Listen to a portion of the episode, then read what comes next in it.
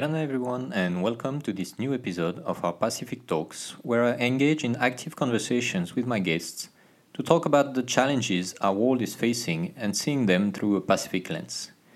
For this episode, I'm very happy to meet and discuss with Annette Sete. Annette is the founder and manager of Lava Girl Limited and Maku Gifts, a fashion brand and a home-based business making and selling unique gifts in PNG and in the Pacific. Annette is also the winner of the Best Established Designer Award at the PNG Fashion Week in 2019. It is my pleasure to have some time to chat with Annette about her career and also her vision regarding different major issues about entrepreneurship in the Pacific. Before we begin, you will notice that this conversation has been impacted by some connectivity issues, but fortunately, we managed to run this conversation smoothly. I hope you'll enjoy it. Now, on to a discussion with Annette. Annette, hello. Welcome to the Pacific Talks. Thank you. Thank you for having me. Uh, so, first question, very easy. Can you just tell us a little bit about yourself and what you're doing today? Okay, so I run a gift uh, type of shop. So, what we try to do is to uh, spin local products, mainly handicrafts, um, home decorative pieces, um, garments and fabrics. So anything with the Papua New Guinea twist to it. Uh, so we try to spin a lot of local um, motifs and local prints on fabrics and garments, and then make jewelries and anything else uh, out of what we find within the environment. Mm-hmm. And how long have you been uh, running this business now? So my business is uh, fashion mix uh, gift items. Um, so it's um, it's called Maku Gifts, and I've been running it for the last um, last five six years.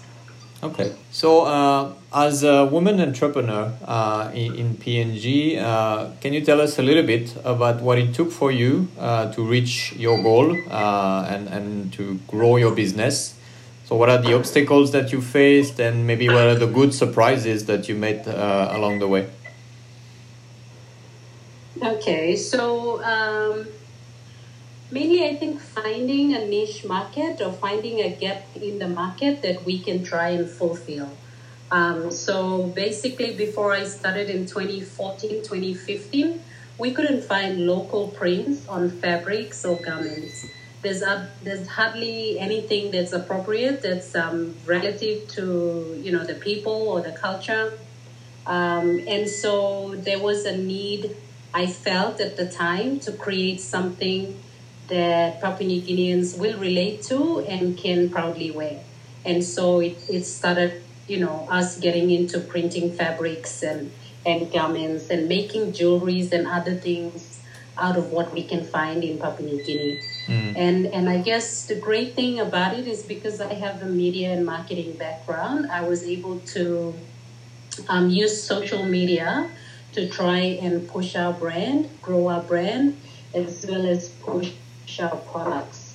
Um, so although we, we did not have an online shop, we did a lot of marketing on Facebook. And um, Papua New Guineans, you know, when they got on Facebook, they, they loved the idea that they could write a lot more, they could share pictures.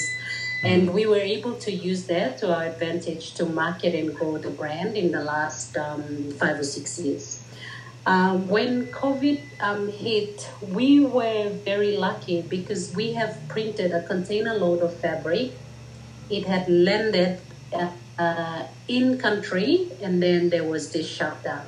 So I wasn't too worried about the lockdown. I was like, I, you know, while we're not able to sell, we still have products in, and we're gonna launch the new products as soon as you know all the restrictions are lifted.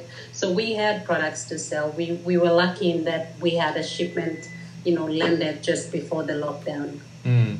Um, so that that was um, able to help us. Um, it was a struggle at first to try and kind of put my face out there and, and you know market our products and I do a lot of the marketing myself, a lot of the dresses I wear and advertise on social media. So it was a concern for me at the start, like how would people react to it? Would, all the customers love the fact that you know here's somebody who's putting herself out there trying to market the products and not using actual models and things like that because one i couldn't afford the models um, but then when we started you know spinning it on social media we got a lot of positive feedback and and it increased our sales and increase our reach into the market so it quite worked i mean it worked quite well for us all right well that's uh, quite uh, a good uh, growth and development that you had and uh, it seems like social media was uh, was a key in your strategy.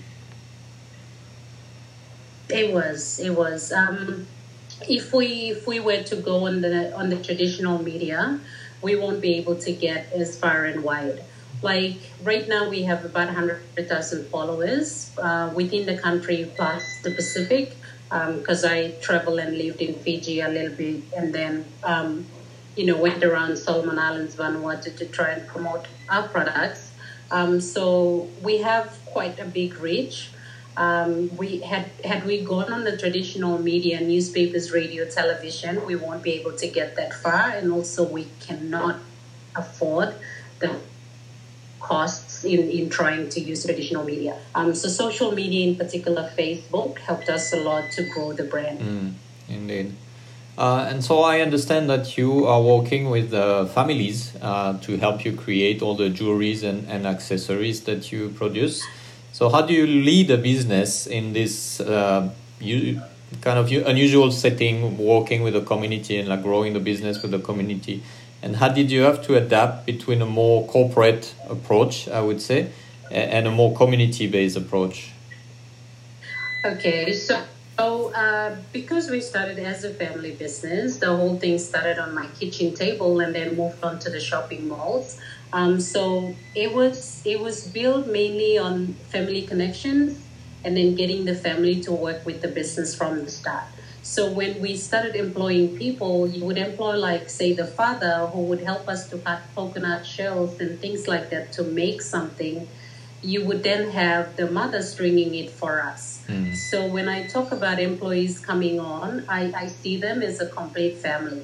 And and so we're not like just feeding one employee, we're feeding like the family. And also when we give out work, it goes back to the families. Like people would help us to bead or to string some beads or seeds for us.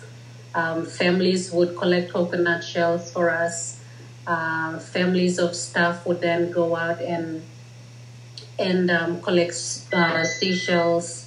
Uh, staff would take home garments that need to be crocheted or knitted, you know. So mm-hmm. it's passed on to their families or people in their village, mm-hmm. um, and it helped a lot. And it also helped in in our story and telling our story. Um, so we have a strong connection with a lot of the staff, and we try to encourage uh, a lot of community um, work with groups within the community. For example, now that we've moved into Port Moresby in the city, we are working with local mothers in the coastal villages um, in the city to try and um, one is we buy raw products from them, so we buy seashells, uh, other seeds, pebbles, things like that but two, we get them to make items or customize items for us. Um, so, do you think uh, working with families the way you are, uh, the way you do, is actually uh, a fitter way to organize a business in our Pacific Islands because we are indeed used to work as families, our communities, and as you were saying, the idea of employing just one person from the, the family may not be as beneficial or as practical as having the whole family committed to it? Yeah, um, I think for the Pacific it will work. Um, and that's what we find when we work with the families. Most of the production and having, you know, to want to make things with what we find within our environment, we have to work with them to supply those type of products mm-hmm. like natural fiber, leaves, seeds. These are things in their villages, in their backyard that we may not necessarily have access to. And so when we work with those people, they're able to gather it for us. It's their land, it's on their land, they own those things. Um, but it's they, they would not normally use those things. Like they really burn the leaves or, you know, do something else. It, it may be considered rubbish mm-hmm. uh, to most of them, but then we take it on and then put our spin or pimp it up so that we're able to use it in different crafts and jewelries. Okay, interesting. And and so as you said, all those uh, crafts and, and jewelries are, are inspired by local motifs and, and local jewelries, like more traditional ones. And, and, and we know that in the Pacific, those art crafts are, are very important on a cultural level. Uh, so, and I guess your answer is yes, but I'm still going to uh, ask the question Do you think there's an opportunity for traditional art craft to be a source of economic growth in the Pacific communities? I, I think so. I, I really believe that it can be, it will be, and it has been, like with our experiences. Of course, there are some traditional taboos as to you know how you can use several of the traditional material for different different things, like right.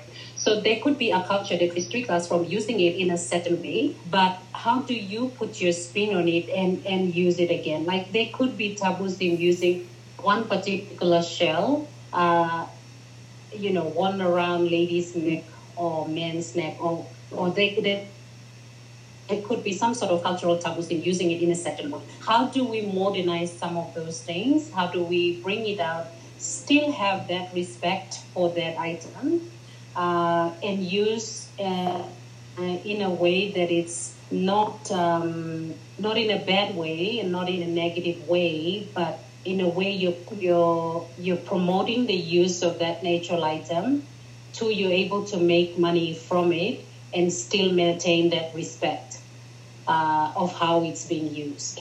Mm. And, and I'll give an example. In Papua New Guinea, the bilum is um, has moved from its natural functions of carrying a baby inside or carrying your things to the garden and all that to now a fashion uh, fashion item. So the more colorful, or you know, people would change the handle or have some leather handles on it with natural fiber. Uh, so something like that. They're still using, they're still maintaining the respect for it. They just pimp it up a little bit to reflect the modern time and the style that's coming along. Um, and and and so I don't see it as you know having no respect for cultural items, but I see it as um, using it for the modern day and making it more um, applicable to today's generation. Mm. Like we, we make it to a quality that Papua New Guinea women are still proud of carrying it. Um, and there is a style and, and, and a fashion tweak to it. Mm, indeed. And obviously, if it comes from a local uh, business owner like you, local entrepreneur, it will be first better understood on what to use and what not to use and secondly probably better accepted by the community in the way that you may modernize the use or the patterns or, or all those elements than if it was uh, an outside company that was coming and trying to just use those patterns without the knowledge of the cultural setting of it exactly exactly mm. And and so in in that regard, uh, in in your future project, uh, is there a plan or a strategy for you to kind of partner with other islands and and try to develop uh, uh more models and more uh, products based on all the Pacific cultures in order to kind of like reclaim the use of those uh, traditional elements and and modernize them and and make them as product that will benefit the communities. Yeah. Um, I think so. Um, I've worked with uh, Fijian designers uh, to try and create different products. Um, we've met in several of uh, different events. I've shown in the Fiji um, shows as well. Um, I've done some work with the Vanuatu people or women in terms of handicrafts. Um, they had a huge tourist market before the COVID. Uh, there's a there's there's probably the only government in the Pacific that has a five year plan for handicrafts, mm. um, and they're very um, they they're very active in that space. They've you know they have markets that are predominantly selling Vanuatu made items. Um, so there there is already interest and talks going on on trying to do something more, you know, to involve the whole Pacific. Mm-hmm. Uh, my ladies brand, uh, I am quite keen to bring it into the Pacific market and and open up the type of products and the prints that we do uh, on some of the some of the garments that I want to target the, the, the Pacific market with. Um, so there is already um, discussions and work with other designers in the other Pacific Island countries. Mm. Okay, interesting.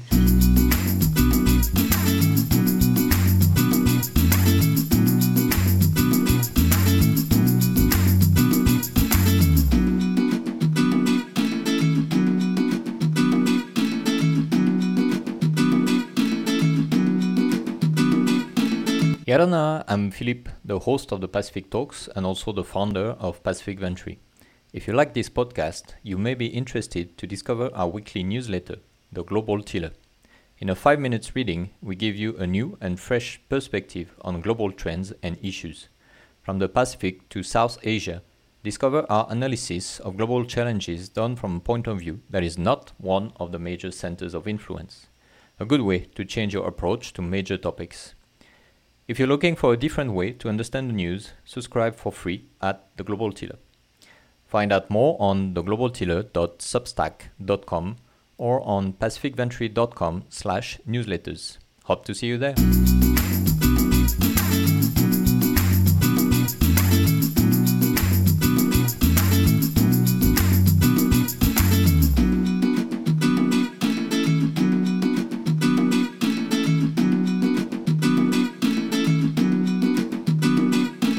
Um, so I'd, I'd like to to come to a, a, story that was very interesting, and I discovered that by doing my, my researches for, for this episode. So I've discovered that in 2019, you have taken to court a Chinese company, uh, Tropicana Limited, for uh, copyright infringement. Uh, so can yes. you can you tell us a little bit more about the, the story, if you can? Uh, what, what happened? How did you manage to uh, like fight this case and, and, and all this? Yeah. All right. So I've several. I've taken out several lawsuits against um, several Asian companies that have uh, copied my designs or infringed on my copyright.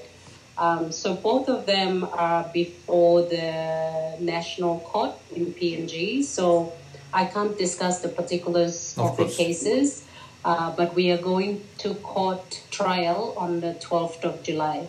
So it is a case, or the cases are being you know, looked at as the first in the country because, you know, no SMEs, small businesses have taken any any big company to court over copyright. So this is the first one. I think it's gone beyond just a uh, uh, case for Maku Gifts or Lava Girl or Annette. It's more a case for getting a precedent set for Papua New Guinea uh, creatives who have had their designs and their work um, infringed on over the years. Mm. So it'll be interesting to watch the case. I know that I've done a number of interviews with um, other Pacific Island uh, media to to discuss, you know, this this particular case when um, when we initially went to court.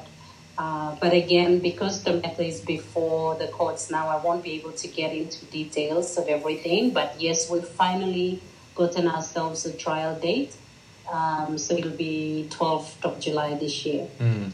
Yeah, well, obviously we won't discuss the case, but what what is very interesting, and and, and I, I wouldn't say I was happy, but I was in, inspired and impressed by by learning that about you because very often uh, we don't see many companies, many small businesses from the Pacific trying to catch on those big ones and and and, and make them uh, do like legal business and not try to take advantage of their position and, and their strength to impose yeah. their laws on, on Pacific uh, businesses. So, what was the trigger for you? What made you decide and to say, okay, enough, I, I have my pro- property, my intellectual properties, and this is my right to, to defend that? What, what was the trigger for that?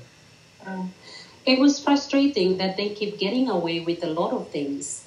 Like, it's not just um, copy cop, cop, copycat paste. Mm. There were also items where they would copy your concept because you have marketed the products, you have done your, you know, advertising and all of that. You've created a demand in the marketplace. They just have to run with something very similar. Mm. And it just frustrates me to the core. Like there has to be, they have to be stopped. There has to be some laws that protect indigenous, you know, art from such companies, large companies that just want to, you know, commercialize everything.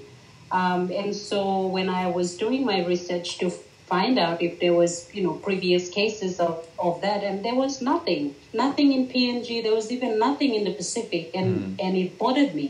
Like, why can't we say something? You know, is it gonna? It's gonna cost us, obviously, but somebody has to do something.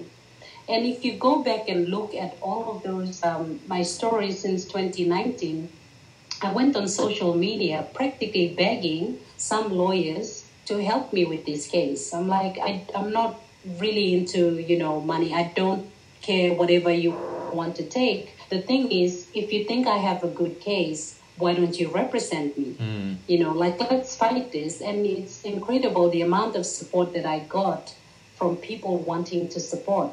And so our legal team is made up of volunteers who responded to my plea on, on social media to come on and represent me in that case.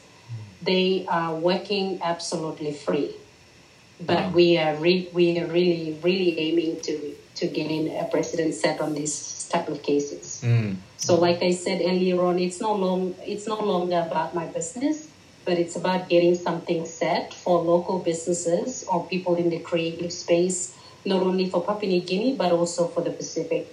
Mm, indeed, and that would definitely be a landmark decision uh, if if it goes in your favor. Um, It'll be. I mean, I mean, I was in Fiji and I saw PNG arts on fabrics being sold by Chinese shops, and I was like, how did they get the hold of these uh, designs? It's property. Mm. Indeed. And and so what what do you think is uh, what is uh, according to your experience uh, what is preventing more businesses in the Pacific to step up like you did uh, against those big companies that are taking cultural elements and, and use them to uh, sell a lot of products, including in the Pacific. Uh, to kind of like step up and, and say no we want to protect our, our rights this is our culture this is our intellectual properties is it like a lack of information, a lack of uh, resources, maybe? What, what do you think is pre- preventing more businesses to act like you did against this company? I think it's lack of education and also lack of resources to fight the bigger companies. Mm. Um, I've taken certain companies in the Pacific as well, where we set uh, to court. Well, not exactly to court, but put them on notice, and we had to settle out of court uh, but what I find is that when we don't push, when we don't say anything, they get away with it and they continue to do so. Indeed. Yeah. I, th- I think we ourselves do not speak up. We kind of just, yes, master, take it on and not, not kind of question. Mm. And that's how they continue. So, uh, I'd like I'd like to take a, a big picture uh, view now uh, and, and talk a little bit about PNG's economy as a as a whole. Uh, when we think about PNG, we mostly think about heavy industries such as uh, petroleum, mining, and, and all those uh, those like prime resources industries, uh, or potentially agriculture and the primary sector. So it's such in in such an economic landscape what roles do small businesses like yours have to play in creating growth and development for your economy? Yeah, I think um, our small businesses contribute in so many ways. Um, we continue to pay our taxes. We continue to employ um, Papua New Guineans that may not uh, have the skills to work in the mines um, or other areas in the resource um, sector. Mm-hmm. Um, we continue to uh, feed families that depended on all those small businesses. There's so many of us that are getting into that space. It's very interesting in that we just ended a week long SME, PNG SME uh, week or celebration, if you can call it that, mm-hmm. um, where almost everyone that talks SME in one room to discuss all the different challenges and as well finding solutions uh, for those challenges. So it's interesting uh, that you would ask that question right at, at right as we end um, the week. Um, the PNG government has committed uh, 200,000 kina to provide um, capital or funding uh, to SMEs. So the funds has gone through the commercial banks, and then the small businesses can borrow from those banks to continue their uh, businesses following uh, COVID restrictions as well. Mm. Um, so I do feel that we contribute a lot uh, to the economic growth. I am not of the specific uh, details, uh, figures of the last um, last reports that came out, but you know, there's uh, there's so many of us uh, and a lot of Papua New Guinea women, especially, have gone into setting up their own businesses, setting up their own uh, little setups, or even as a side side business to their normal jobs. Mm. Um, so currently, there is uh, an interest or a trend in a lot of us women living corporate world to set up our own businesses. Oh, interesting. And, and do you think this is also related to the fact that as climate change is becoming more and more present in our lives, we realize those big industries, such as those helping to run PNG's economy, are becoming more of a problem than a benefit uh, to our islands, and then that SMEs can become an alternative uh, in, a, in a new economic model. Exactly. Exactly. Like we have a number of minds and now the, the guests. So um, a lot of people are waking up uh, to the idea. Um, there's there's a lot of um, interest in going green and doing things correctly as well. So I guess the discussions have been happening over over time. A lot of us now waking up to you know this idea of global warming, warming, the effects that it has on the land, its people, and even the economy. So I think that a lot of Papua New Guineans are waking up to that idea. Mm. Interesting. And so, and so you were saying that a lot of uh, women are, are leading that uh, new dynamic of SMEs. Uh, is it just because now there is op- there are opportunities for them, or, or is there any other element that comes into uh, this new wave of uh, of women entrepreneurs uh, in PNG? Um, it could be several factors. Um, I would think that before, say, ten or twenty years ago, men were the breadwinners of you know families. Now you have a lot of women stepping up, uh, doing some of the jobs that were you know traditionally male roles um, a lot more women getting into the business space would reflect um, certain of uh, opportunities that were available for women. Mm-hmm. like you know women in business uh, there's some banks giving particular loans for women. I cannot confirm at this time if they're still running women's desks and things like that because i guess the focus now it's it's mainly on sme uh, but when you look at the SME composition, there's a lot of women directors or women-owned businesses in the SME sector as well. Mm. Okay, interesting. Well, that's anything but uh, a bad thing to see so many women. So hopefully, this dynamic will continue in the entrepreneur field. True. Yeah. All right. Uh, so at, at this uh, point of the podcast, uh, usually what I do is I, I go back to uh, one of the book that I recently read and, and I take out a quote uh, from this book to kind of confront it to the guest of the podcast and to kind of like have great minds uh, collide together. So for you, I chose a, a quote from a book called The Prosperity Paradox from a Harvard professor called Clayton Christensen and uh, he, he, talks about innovation and, and so here's the quote and, and i would like you to, to tell me what you think of that.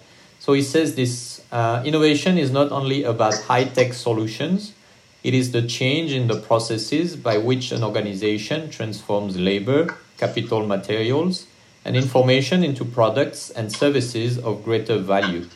That doesn't necessarily involve cutting edge, cutting edge technologies so do you agree with that? And, and do you think that uh, the role of innovation in the Pacific is important the way that you do it, which is just to rethink some traditional things and try to turn them in uh, economic opportunities, and that in itself, in itself, is innovation. Very true. Exactly. I would I would truly support that um, that statement.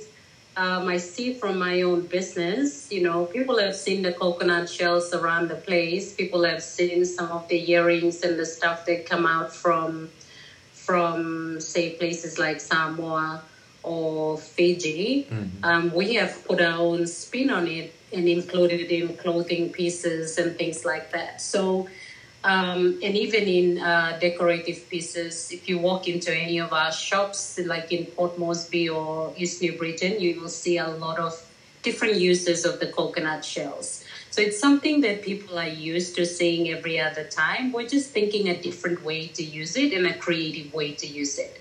And to add on the value uh, to that piece of coconut shell, something new that if someone wears it or decorate their homes, it's a conversation starter if you have somebody new coming in or somebody admiring the stuff that you're wearing. So I would truly say that you know that quote is is absolutely true. We don't necessarily need like high tech or new type of technology to do a lot of the things in the Pacific. We just need to rethink how we use it.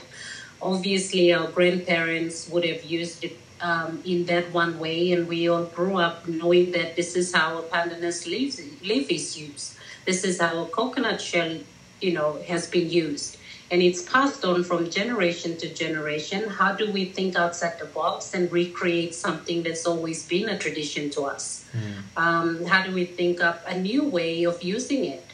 Uh, and that itself is innovation, and that is pretty much our business Mm. That's super inspiring, and it's eventually at the end of the day is just using the same resources but finding many ways to use them so you don't impact too much what's available but you create more value out of it which is quite beneficial for environments Very like ours much. Mm. Very much because when we also sell in the marketplace you don't want to be selling the same thing as the other sister you know sitting next to you uh, my argument is that if we do the same thing, then we got to be racing to smile, and whoever smiles better get the customer. You know what I mean? Mm. Like differentiate the product, create your own style, find a niche, and then set it out and do it. And it could be just the same piece of coconut shell. Yeah, yeah, yeah indeed, exactly. Well, Annette, uh, it, it, was really, really interesting to, to talk to you. I just have one last question for you. Uh, you are quite an inspiration, and I'm pretty sure people uh, listening to you are, are thinking about maybe doing something by themselves in our islands. So, my last question for you is, is what would be your advice or, or recommendation for any person who would like to become an agent of change for his or her community or for the globe in general? Uh, wouldn't know exactly what to do, how to do it, or could feel a little bit helpless for now? Okay, I think for us uh, Pacific Islanders, most times we wait for somebody else to do something and then we follow. I think it's high time that we all stand up and take some action. Like do something. If you wanna, if you wanna create a business, do it. Like we don't need to wait um, for others or outsiders to come in and tell us that it's time we work on this pro- project. I think it's high time that we all not depended on aid money because I see that from the Pacific, most times some of these products in handicraft and all of that, we are waiting for donor agencies to tell us that we need to tick these boxes to be able to sell to this country or to that country we need to take these boxes to be able to get funding to do our own stuff. Um, I think that it's high time we start standing up and taking responsibility and creating things within our own um, communities, using our own resources, and build our wealth and, and finance. Mm.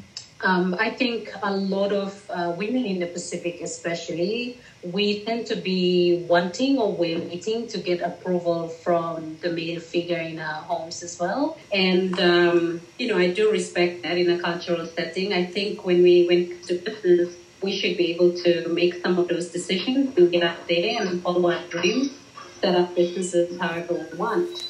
Mm, indeed. Well, you're definitely leading the way in all those uh, positive change in in PNG, but I'm sure you're an inspiration outside as well. So Annette, thank you very much. We managed to do it despite uh, some internet issues, but uh, thank you for taking the time to talk to us and, and all the best in, in your uh, coming challenges and all your projects. Thank you so much. And the whole interview itself is a story. it is a story. the struggles of doing business PNG. Oh, God. Cut, uh, high internet cost, and the internet is nowhere near. It's not always there. Um, yeah. So that's a struggle. Thank you so much for having the patience and continue to follow up and we finally get the interview done. Yeah, no problem. Thank, yeah. thank you.